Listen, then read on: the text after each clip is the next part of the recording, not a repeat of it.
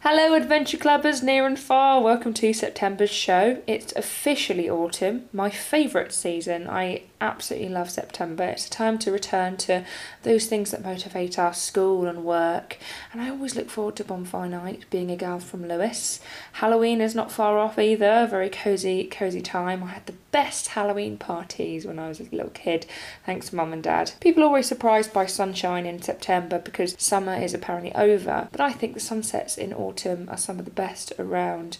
The theme this month on Billy Elliot's Adventure Club is connecting to the self. Ooh, I wanted to dig really deep this time and explore ways in which we can better understand ourselves. So, this show, we have a few guests to tell us all about meditation, intuition, karma, energy transference, and so much more. You're listening to Billy Elliot's Adventure Club on Radio Reverb.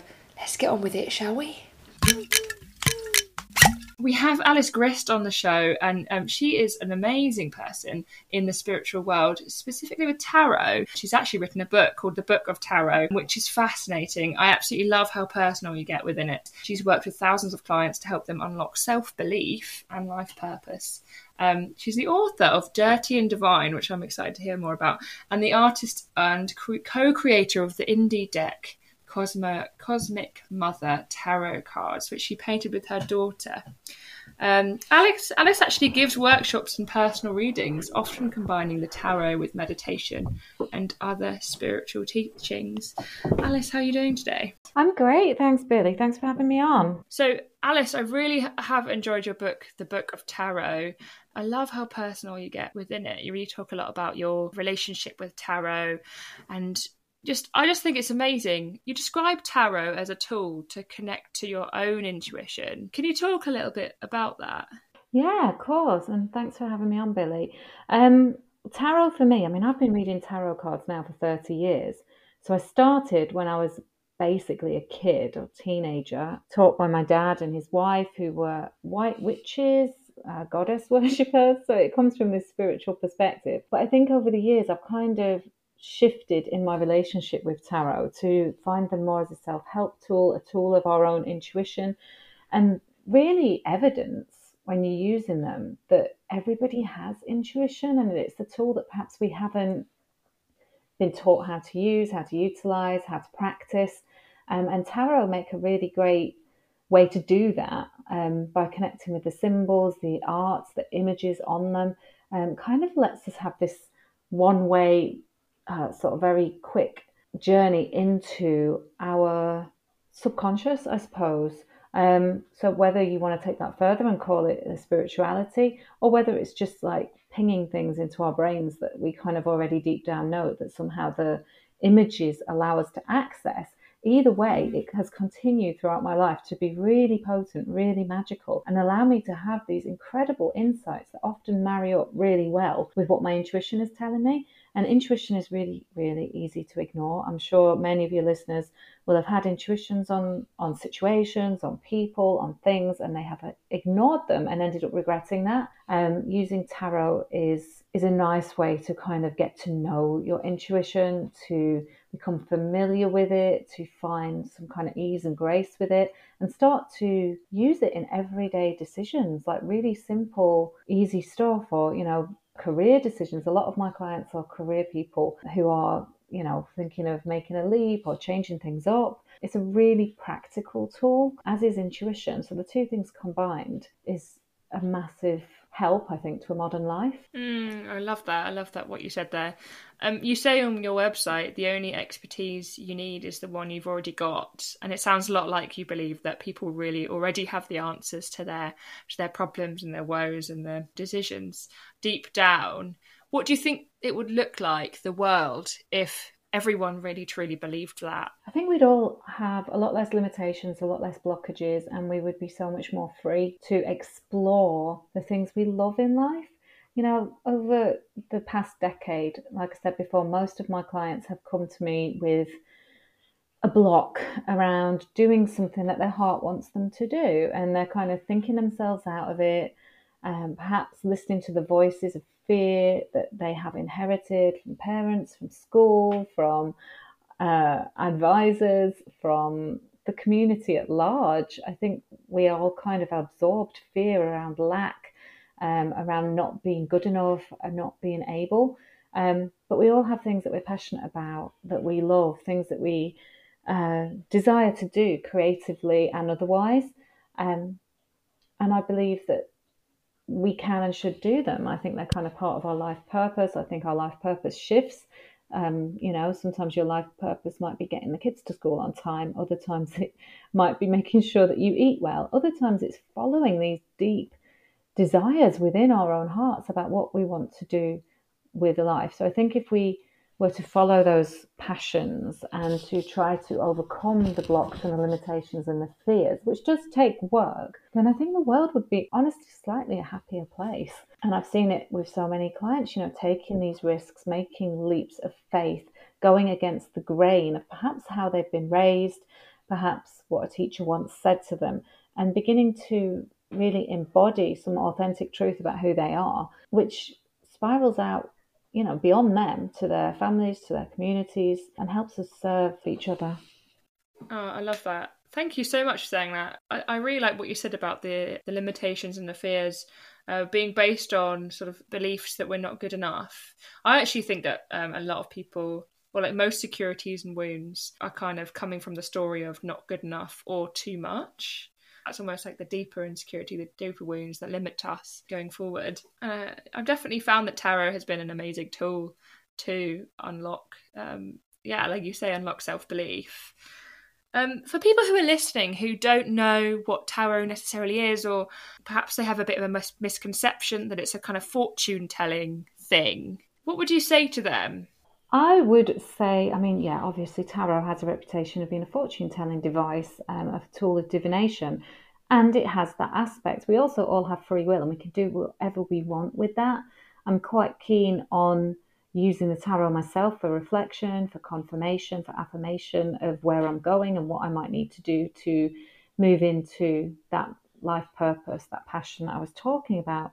So I think in in one respect, the tarot are a tool of divination. They are a tool of fortune telling in that they tell you what your best, highest self could possibly be. When the cards are in my hands and I'm reading for my clients, I'm not giving them doom and gloom. I'm not telling them where they're lacking or where things have gone wrong. I'm looking at their highest potential at any given moment. And, you know, that might just be getting up and getting dressed in the morning.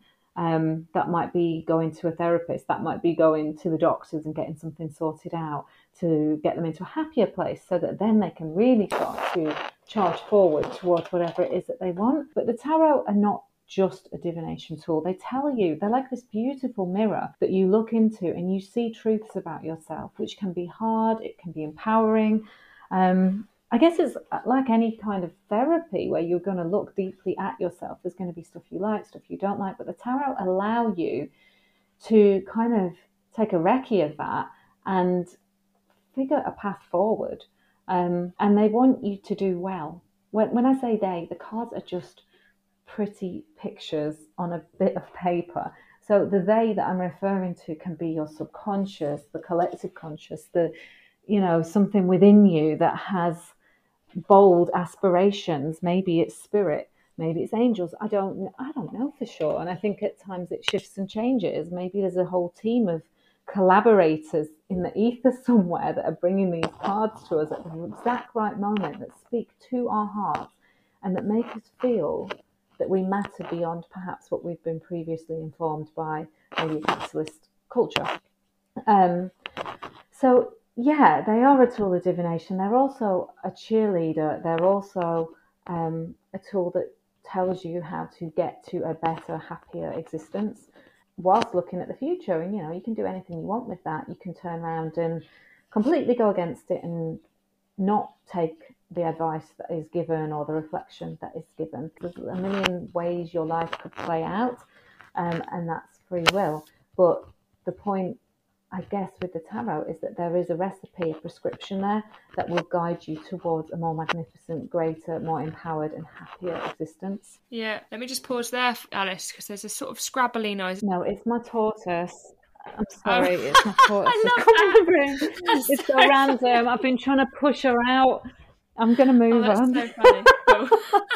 that's not what I expected you to she's, say. she's not normally in the house, but she's um, yeah. Oh, she's gone now. I've moved her out. I'm definitely keeping that in, Alice. That's so fine. I'm really intrigued by your mother daughter collaboration. You've made these cards, um, the Cosmic Mother Tarot cards. Um, what brought you to do this? What do you think it says about your relationship, or you both as mother and daughter? Oh, well, I adore her. Um, I adore both my daughters. I mean, they're like kind of big spark of magic in my life. But the reason we did it, she was four years old, Ivy was, and I just had my other daughter, Clover. So she was a newborn baby, and she was one of these unheard of babies that just sleeps all the time. You know, I could not keep that girl's attention. she would just, I'd be trying to talk to her, she'd just fall asleep. Whereas Ivy's always been very, very um, alert and engaged and wants to do stuff with me all her life. That's how she was. Well, she still is like it now, but she, particularly when she was little. And so when Clover was sleeping, I was like, what can me and Ivy do to keep our connection, to keep bonded, that, you know, feels sort of special and is ours? And I just came up with an idea. Let's paint the entire tarot deck, 78 cards. Amazing. crazy idea really with a four year old but she totally got on board. And i didn't you know i didn't plan to sell them. I didn't plan to professionally print them. It was just something we did. And it was fun and we got talking you know because there's so many images and stories within the mm. tarot that you know anybody can understand a four year old can understand and bring our own interpretations to so i guess we sat and we did it at the kitchen table while Clover slept. And then towards the end, I started to realize we actually had something. So I did a small print run and self published them. And it was a bit of magic. And, you know, it built her confidence about her art. She still does art to this day, amongst other hobbies. But yeah, it was fun. I'm glad we did it. And how old is Ivy now? She's nine now. Oh, nice. So only four years until you got your own first deck when you were 13. Yes. Yeah. Although she's not so interested in the tarot these days. She likes her art. She's got her own interest. My five year old, however, does like to sit and look at the pictures these days. And, and I'll just say to her, What's the story on this card? And that, you know, for anyone who wants to pick up a deck of cards, that's one way to start to interact with them and start to create your own meanings is to look at the picture and say, What is the story here? And then just mm-hmm. make something up. And already you are forging an understanding of that card. It doesn't have to be exactly what the book might say it is. Um, I think it's really important when people go to tarot that they start to create from the guts of their own life, their own understandings, the events that have happened to them, and project that onto the card. And that is making them so unique and intimate with you that reading them becomes, you know, fun rather than some kind of exercise where you need to constantly be looking it up in the book. Yeah, incredibly personal, I guess, as well, and, and and I guess also then tapping into that intuition that you were speaking of earlier. So, do you think that tarot can be done with kids? Yeah, a little bit. I mean, I started when I was quite young. I think there's no harm in it. A, a lot of people have this preconceived idea of tarot being some kind of devilish, demonic entity. It's not. It's a bunch of pieces of paper with pictures on that prompt you to go a bit deeper in your understandings of yourself um, and your life and where you want to go. And they bring to the surface your hopes, your dreams, your fears, and they ask you to kind of deal with all of that. So, yeah, tarot can be done with kids. I guess, like you would make anything child friendly, you can make tarot child friendly, like I do with my five year old. Tell me the story on the cards. I don't then start interpreting it or um, telling her how her life is going to be because I would tell her her life is going to be however she wants it Yeah. to be. But as she gets older, I guess we can use the tarot to explore how to make the most of any situation, how to overcome any difficulties that that child is experiencing, and to how to allow them to recognize at a really early age that they are connected to so much more than perhaps the world at large tells them. I was really intrigued by a little passage from the book. I don't know if you would you mind if I read a very short part of page three Go for it. um, of your book. So, um, when asked why you started getting into tarot, you said it was because I was a teenager and I desperately wanted to get a boyfriend. There was no boyfriend until I was nearly 16, and even that was too brief and boring for the tarot to bother with. It was not a total loss, for the tarot would inform me about all the boring things I didn't really care about, such as exams, studying, friendships, and my spiritual connection. What I learnt during this time was that the tarot didn't pander to my fantasy, that the cards steadfastly report on truth and reality, whether we want to hear it or not. I really loved that. I think it was really funny and great. And the report on truth and reality line got me thinking about when you pull a, a, a card that's utterly perplexing and doesn't really resonate, no matter how, how hard you dig. What would you say to those moments when you pull a card that doesn't feel right? Um, it's probably something you don't want to look at. Honestly, I've been there many, many times over the years where I've pulled cards, you know, particularly when I'm in an unhappy or difficult period of time, and you just don't want to accept that card for whatever reason. You don't want to go that deep. You don't want to do that work. You really want something to tell you that everything is going to be okay, which the mm. tarot can do. But you know, sometimes you have to do a bit of work for everything to be okay. So if you pull a card that stumps you or that you for some reason feel really disconnected from, then I would say that there's definitely a lesson, there's something there for you, something that you're perhaps disconnected on from within yourself, something you're not seeing about your own actions, behavior, thought patterns, um, habits that perhaps needs further examination. And you know, you can kind of interrogate the cards in other ways. You can ask a question that's slightly different to try and get to the bottom of it. Um, you can you know take your tarot alongside other forms of help you know self-help books therapy good chats with friends it's not to be taken in and of itself um, I think it forms a part of a, of a path, whether that's a spiritual path or a self help or a healing path. It's really, really valuable. But if there's something that you're not wanting to look at or that you're not resonating with, then that's a block within you because the cards are always a reflection of you and it happens and you have to kind of go deep to overcome that but the tarot will help guide you through that too in that um, passage that I read as well, you said the tarot didn't pander, pander to your fantasy, didn't even mention your boyfriend um, throughout the whole experience. did you did you figure that out as you went along? Was that kind of a long process for you, for realizing what the tarot really is for? Yeah. Yeah, because we're kind of raised to to want certain things in life. Uh, women in particular are raised to want to, you know, have a, a boyfriend, a partner, a love interest, and that that is to a very real extent the main thing we should be thinking about. And that still remains true, I think, to this day. You know, people ask my five year old if she's got a boyfriend yet. It's there very, very early on. So tarot have actually helped me kind of undo some of that conditioning um, and recognize that the things that we think we want or that society tells us we should have or that make us more valuable and valid um, are really not the truth of who we actually are. And whilst it can be frustrating, they do lead you on a journey back to the truth of self, which for me and many of my clients over the years has been creativity, has been following some inner passion that they perhaps abandoned as children um, it's been wanting to connect with others so much more than the kind of, I guess, the stereotypical life that we are still fed to want. And whilst that has meaning, you know, I have children, I have a husband, it's all, I have gone down that route to a very real extent and it has served me in its own way. But, but yeah, tarot will present you with other things, or the depths of yourself that perhaps uh, your teachers or your parents won't teach you about.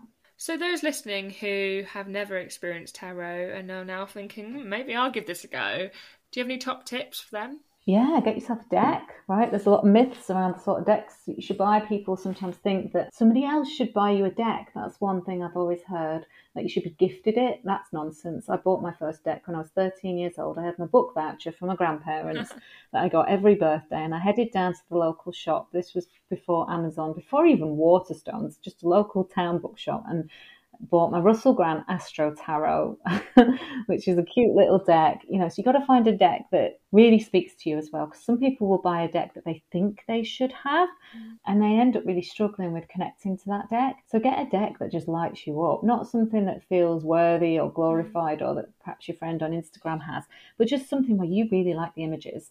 and then just start to pull a card a day.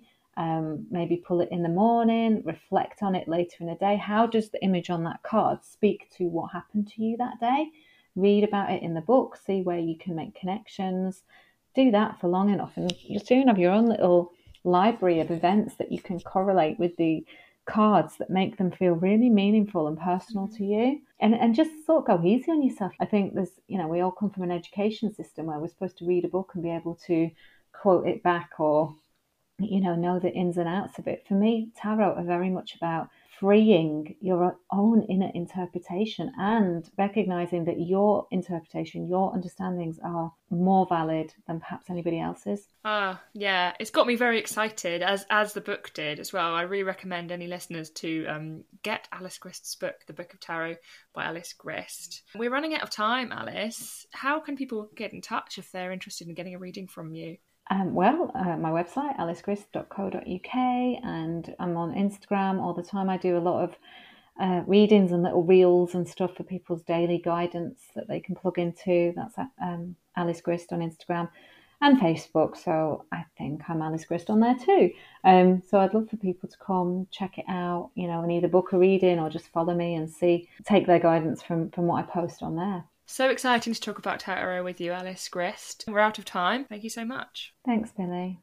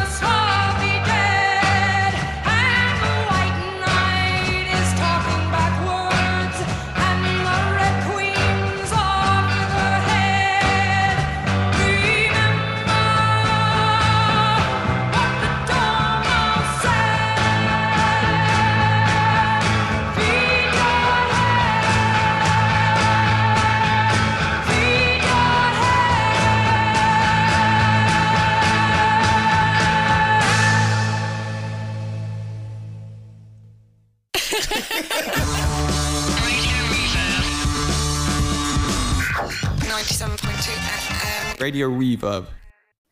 Have Danielle Millis on the show, and she is a UK based energy healer, a special kind of energy healing as well called Usui Reiki. Is that how you pronounce it, Danielle? Yeah, that's how you pronounce it. Yeah. Oh. So, Danielle, would you like to introduce yourself a little bit more? Okay, so my name is Danielle Millis and I work in Brighton. I have a Reiki practice called Macau Reiki and being a Reiki master teacher for just over four and a half years now. Hmm. I've been really really enjoying working in Brighton. I actually moved to Brighton to start this practice. I feel like it's a, a really amazing place to be working. And yeah, I really enjoy what I've been learning from people and also what I've been able to give to them through the practice of Reiki. What do you mean about Brighton being a really great place to learn in? Well, I just feel like the people here are really open to alternative practices. Mhm. And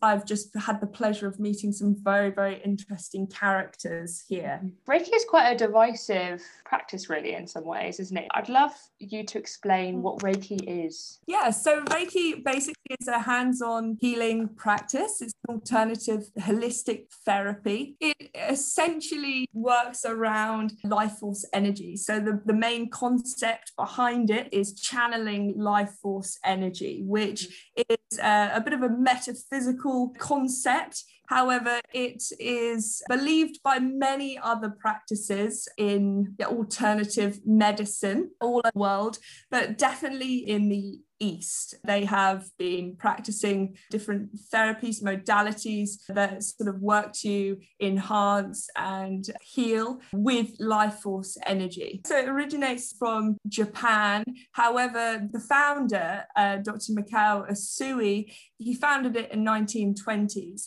And in Japan at that time, there was a sort of historical revolution, if you like, within the country. They were getting into globalization and opening up the borders towards letting other countries in and the nationals were going out to explore um, other countries and other practices and the founder he had uh, sort of tibetan buddhist roots Mm. uh, but he wanted to learn how to heal like the Buddha uh, and Jesus. And so he spent around uh, 20, 20 to 25 years uh, traveling uh, the world. So he went to sort of uh, India and China and also learning within his own country and you know within buddhism sect that he belonged to. And he essentially found many different beneficial practices but mainly discovered that life force energy was present within all of them. And after gaining this knowledge he did a 21 day uh, meditation and fast on Mount Kurama, which is is like a holy mountain out there.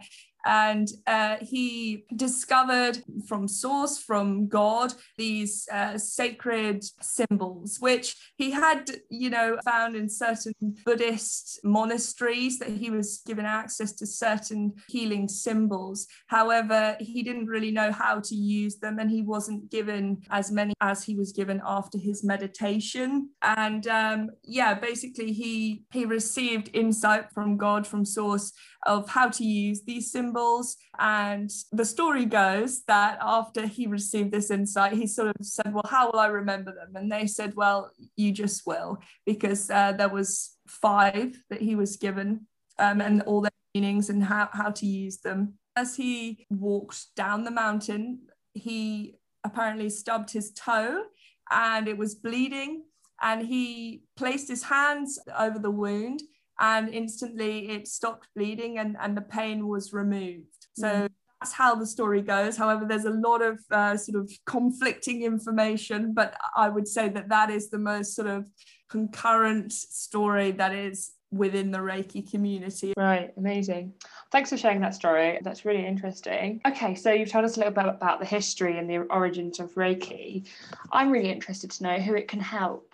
I would say that it can help everybody. I believe in today's day and age, people are suffering from a lot of stress. I would say, you know, that stress is pretty eh, rife in society, and essentially the practice helps you to get into a deeply relaxed state that can you know benefit everybody. However more specifically people with physical pain or people with mental health issues or especially trauma which is is sort of what i like to specialize in working with trauma i believe it works with physical ailments, physical illnesses, uh, as well as mental health issues and, and illnesses as well. Okay, let's move on. Um, So obviously you have a deep belief in this practice and there's so much evidence to suggest that it does work. What do you say to those who aren't believers in energy transference and Reiki and, and these things? Well, I, I believe that quantum physics is coming a long way and it teaches us everything is essentially energy. Uh, so there is there is science behind this. With the practice of Reiki itself, I would say to to try it. You know, to actually allow yourself to try it. People that you know, if they don't believe, then I would say you know, feel the energy that you feel when you're outside, for example. You know, when you're outside in nature, that is sort of one of the biggest sources of life force energy and one of the purest because it sort of is very potent within uh, natural sources, natural live sources. And I think that would be sort of the closest um, example I can give, you know, to mm-hmm. what Reiki feels like it's it's almost like being outside on the most glorious day, surrounded by hundreds of trees and nature just in its full form. Yeah, that's such a good point, and that's such a nice reference because it is true. And you know, people are starting to prescribe, aren't they? Doctors up in Scotland are starting to prescribe woodland walks to those with mental health issues. Um, so, and you know, yeah, it's becoming very mainstream now. This idea that um, nature is very good for our well-being, um, but it's amazing to hear that that relates to Reiki and the energy thing. I think that's really interesting. Yeah, I would say, you know, to try it, to find a pr- practitioner that calls to you, that you feel there's some sort of pull towards them. Uh, find somebody that resonates with you and give it a go. And I would say uh, it's it's not really something that you should just want to try. I would say, you know, for those that are curious perhaps try you know um, just learning about life force energy first of all and then seeing if those sort of practices would resonate with you. You know it's not for everybody because sometimes if people have got sort of unresolved trauma or issues that potentially they don't want to work with it could be a little bit you know a bit of a shock to the system uh, because basically it helps to remove that. And the way that Reiki does that is by sort of bringing that up within the individual and allowing you to feel that, which essentially is allowing you to heal that, allowing you to sort of clear that and to replace that energy with what you would prefer, which would be something that would make you feel better, something that would increase your life force energy. Yeah is basically what it does in i don't know if that that's great. And, and it's so interesting actually because you said that it kind of helps people to feel things in order to heal them. And you know they say don't they that emotions if when people bring up emotions it's really just energy in motion. So i really like what you said there about how it can help people to feel things in order to heal things. And i'm very much on the in that boat of um, allowing everything to pass through the body. And so yeah reiki sounds like a really great practice in order to help that happen Okay, yeah. then. Well, for those who are listening who might be interested in getting in contact, how do people find you? Yes, so my website is www.mucaoreiki.co.uk and it's uh, a Chinese word, uh, the, the Mucao part, uh, which is M U C A O and then Reiki, R E I K I. Um, and yeah, that's my website. That's where I um, offer my courses and my services. I do teach at really amazing, beautiful outdoor spaces uh, around West Sussex and East Sussex. But again, I also work from practices in Brighton. Thank you so much, Danielle. It's been great to talk to you.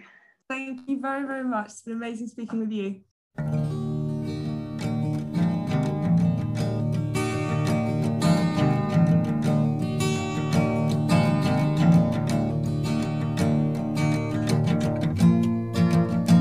Saw it written and I saw it say Bingo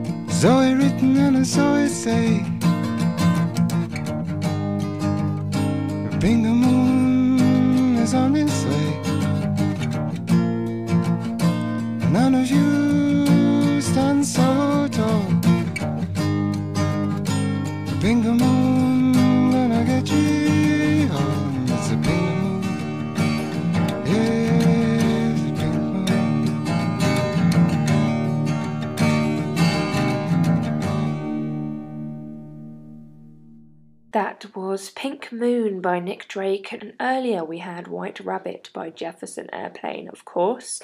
You're listening to Billie Eliot's Adventure Club on Radio Reverb. This month's theme is Connecting to the Self, and we're diving deep to explore the pool of self knowledge and awareness. It's been a really thought provoking show so far. Let's crack on with our last guest a new friend of mine, Jo Wagland, is on the show. She is a queer doctor working within psychiatry and a Buddhist, and I'd like to say an adventurer of sorts. Jo, how are you doing today? How are you? How are you faring? I'm good, thank you. I've got a coffee, I'm happy, and I'm having a restful day. Excellent. So today we're talking a little bit about meditation, and I'm kind of intrigued to get your perspective um, about sort of different parts of your story around meditation. I guess partly being a doctor working within psychiatry, and partly as a Buddhist and somebody who has a regular meditation practice. I think that's a really nice balance actually between kind of mainstream mental health and this sort of like um, I guess Buddhism, I don't know whether you'd say Buddhism is in the mainstream. Um, it's a hard one to answer, maybe, I don't know, but um, a sector of society in which meditation is part of the everyday experience. I'd be really interested to know what kind of meditation you do. I think um, it's changed actually. So I've been meditating for about five years, and um, gosh, when it started off, I learnt to meditate using a well, I learnt to meditate for stress reduction really. So I did a mindfulness based stress reduction course at the London Buddhist Centre, and learnt some of the meditations that they do there. Um, which is one called the mindfulness of breathing, uh, where you focus on what your breath feels like in the body, and one called the Metta Bhavana, which is focused on developing positive emotion. And I still do those, and they have changed and developed uh, a huge amount over the last five years. And I know for people that have been meditating for longer, uh, 25 years more, uh, they continue to change and just deepen really. Vipassana meditation, which is very focused on your body sensations, and open awareness meditation, which is much more focused on not focusing on something. It's quite hard, but better on a retreat because you're you're a bit more concentrated. Yeah, I've tried quite a few different things. Also, dance meditation is quite important to me, and movement meditation too. So I do five rhythms or ecstatic dance, where it's kind of like an open awareness meditation, but also you can focus on sensations too. So, depending on what practice I'm doing at that point, I'll try and bring them into the dance and see how it goes. It has variable results. Mm. Yeah, speaking of results, um, seems like something that's really benefited your life. Why do you think we need meditation in society or as individuals? Oh, that's a really good question, and one that I'm not sure I can answer in a short amount of time. Um, I think that we have very, very busy and chaotic lives. And I think that our minds are very, very busy. And by how our lives work now, we're quite disconnected actually from our body and from ourselves. You know, we're using our phones, we have to go to work and travel, there's adverts everywhere. And meditation, I suppose at its most basic, is just a space to sit with yourself without distraction. And it can go in so many different ways for self exploration, stress relief, developing positive emotion. And to be honest, I think it's quite essential. I don't, I know it doesn't work for everybody, but um, it's been so important for me. Mm. Yeah, on saying that about it not working for everybody, I was reading an article that speaks about how meditation doesn't benefit everyone. And someone in it poses the question when are unpleasant experiences important element of meditative development? And when are they merely negative effects to be avoided? What do you think, as a doctor working in psychiatry and a meditator, about that? so that's a really interesting question as well. Of course, in meditating, you're faced with all and any emotional states that can come up within a human mind, which is, Mm. you know, all of them. It's not just nice. I think often when people start meditating, they can calm down a bit. There's a sort of beginner's mind or beginner's awareness thing where, uh, and this happened with me when I first started meditating, my mind calmed down and it was amazing. And I suddenly had loads of positive mental states. And I was sort of like, wow, I can't believe this. And I think at some point, if you meditate for a while, you're going to have negative or difficult stuff come up. And that's a part of you as a person often.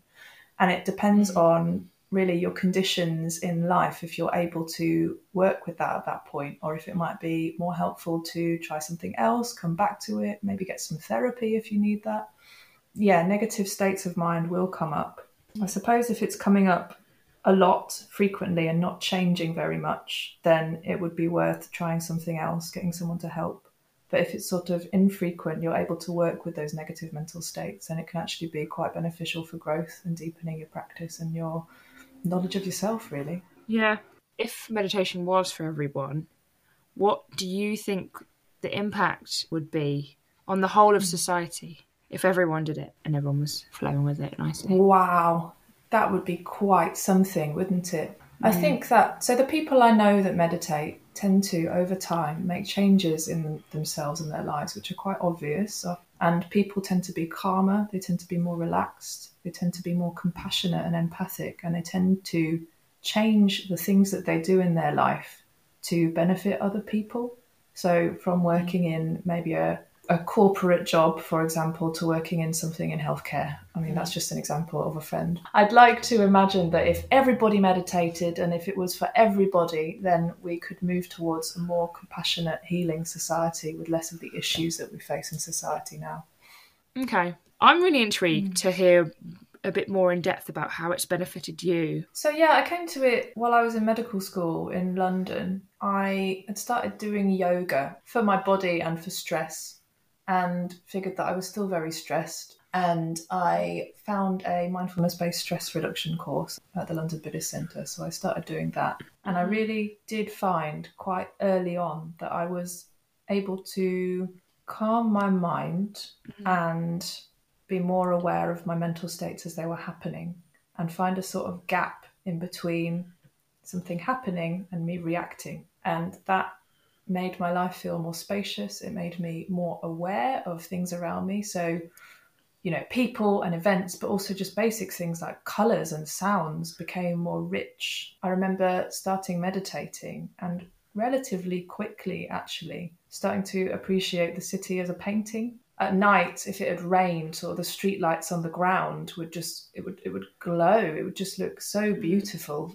and i just remember appreciating beauty so much more and that was in the kind of the early days later on it's brought up more difficult emotions for me and i've been able to some of the time work with them in a really helpful way and i think longer term it's actually changed my outlook on life hugely and brought me into contact with some pretty incredible people. Um, so I'm very grateful, actually. It's definitely helped me with my general outlook. For me, it's been a really great opportunity to just like accept everything a- and anything and any feeling um, and any kind of um, pain in the body and just the general like radical self acceptance that comes from meditating regularly has been hugely impactful in, in and helped me to really hold myself through loads of change um, Yeah. where maybe in the past I would have felt very anxious. That when anxiety comes up in, in my practice and even in my just daily life in general, it's just completely held and I almost embrace it. It then sort of seems to sort of dissolve in a way that I wouldn't think would happen if I didn't meditate. I mean, the way I meditate is through an app. Nice. Yeah, I find guided much better for me personally because I'm a sort of person who gets quite distracted quite easily. With a guided, it's almost like there's a bit more uh, nudging to letting those feeling thoughts go and being very present in the moment. But the general presence for me has made me feel like I'm so much more capable to take on challenges every day or any day of the week. Has that happened for you at all? Yeah, when my practice has been quite strong, I've definitely felt that way. Having that basic increased level of acceptance and also when you come back to your practice, I don't know, in the morning, being able to feel, I, I would say, grounded, almost feeling like a center of yourself in yourself, which then you act mm. from during the day. I started with meditation, but through my interest in that and the experiences and benefits I got from that, I sort of branched off into Buddhism. I was very, very resistant at first, being brought up atheist. I thought it was strange. Oh, But, really? um, oh yeah, it's it's quite quite a lot of resistance, but um, I just found it fascinating after a while. I think It's very very resistant to the more religiony aspects of it, but the psychology and the neuroscience within Buddhism, I thought was fascinating, and found the other practices within Buddhism which can support a ethical life even when your meditation is a bit naff. So mhm. things like spirit, like friendship and practice of ethics and just changing things in your life in that way, and that has helped as well. In Buddhism, ethics is more about your actions and your actions having consequence, but not in a you did bad, you did good kind of way. It's more skillful or unskillful. There's no blame associated with it. So ethics in Buddhism is strongly linked to what we think about as karma, which again is not really the, the popular understanding of karma. It's more just an understanding that actions have consequences. And actions mm. can be skillful or unskillful, but there's not blame associated with that. It's just that whatever action you do, there will be some consequences that you may not be aware of, which isn't quite a you are bad, there's sin involved or anything like that. There is also an understanding that none of us are perfect and that we all do skillful and unskillful actions through most of our life. Mm. And it's just about trying to understand as it's happening what actions are skillful and unskillful. And it will be different for everybody actually. What what is skillful and mm. unskillful, and then kind of the next time you are presented with the opportunity to take an action, thinking, okay, maybe I can change how I'm doing it now, Oh, so interesting. Skillful, or unskillful actions. rather than bad or good. Yeah. Yeah, I love that. That really like adjusts things, doesn't it, in a quite nice way. Do you have anything or any knowledge of how the brain actually changes when you meditate? This might be a bit rusty, but I have looked into it. Yeah. Um, so one of the things that first got me interested in starting meditation was when I was doing my neuroscience degree, reading that long-term meditators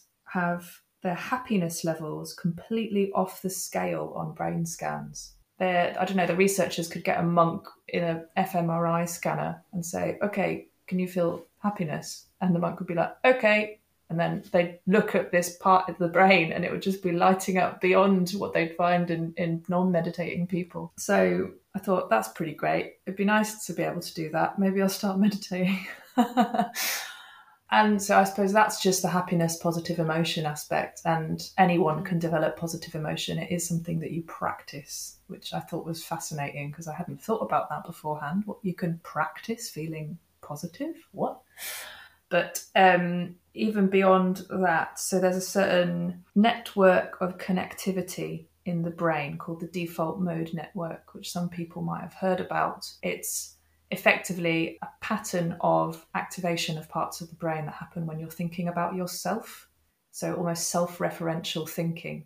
And when someone has been meditating for a longer period of time, you can see that certain parts of the brain have changed in their size. So some parts are thicker and some parts are smaller. But what mm. seems to happen is that this default mode network or your self referential thinking reduces in how much it's activated. And that kind of seems to translate into people being happier because they're not so you know, obsessed with thinking about themselves and worrying Wow. with people who are depressed or anxious, this default mode network tends to be overactive. So there's a sort of link there. So that's a sort mm. of quite a beautiful scientific, I don't know, evidence for meditation having a functional change on the brain and structural change. Yeah. The brain is kind of a muscle in a way, and, and we're able to sort of exercise specific parts of it to make them stronger. Absolutely. Nice. We're running out of time, Jo, and um, I would love to ask you if you had a challenge for the audience.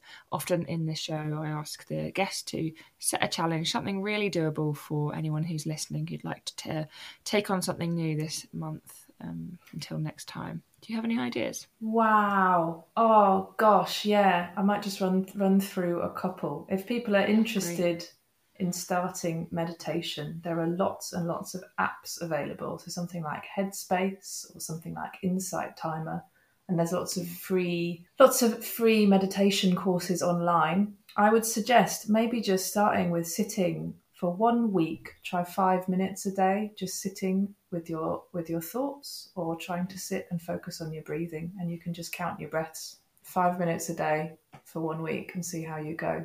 An alternative for people who already meditate, book on a retreat and see how your meditation changes. And the retreats I've been on have been life changing. You've been on a bit of a retreat spree recently, haven't you?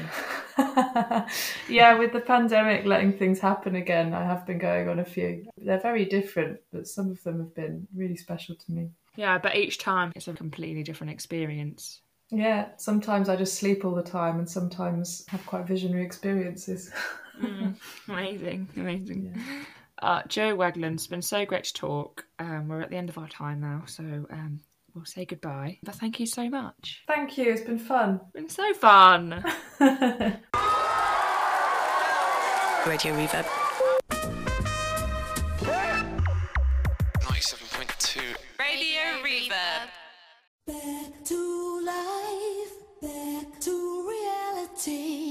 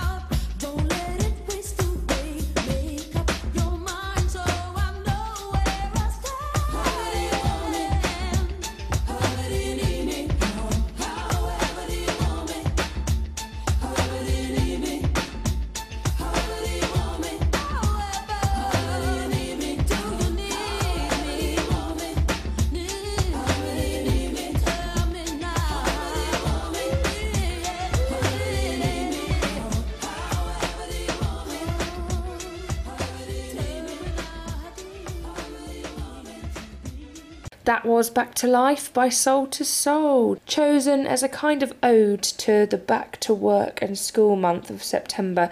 And also, it felt somewhat fitting as a bookend to our exploration of tarot, Reiki, and meditation in all their whimsical ways. Hmm, what a beautiful show, though. Eye opening and soothing to the soul.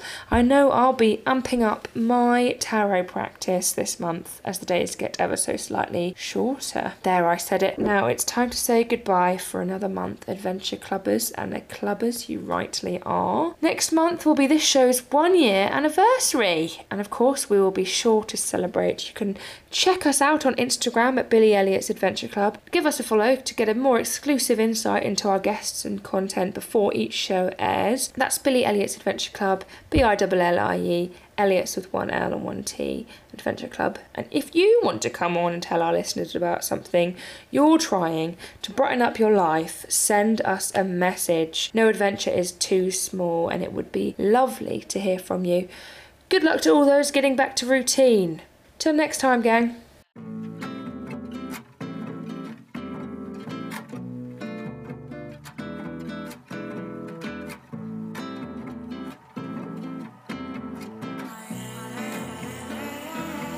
Searching for balance, praying for clarity. Mars strip me naked. Take this identity, tell me it's unity. In Lakesha, Lakin, I am you, you are me. Searching for balance, praying for clarity. Mars strip me naked. Take this identity, tell me it's unity. In Lakesha, Lakin, I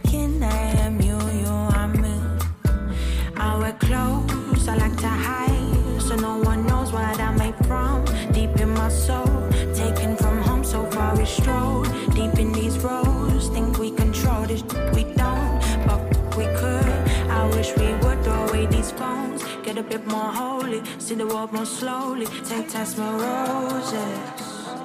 Searching for balance, praying for clarity. Mars strip me naked. Take this identity, tell me it's unity. In Lakesha, Lakin, I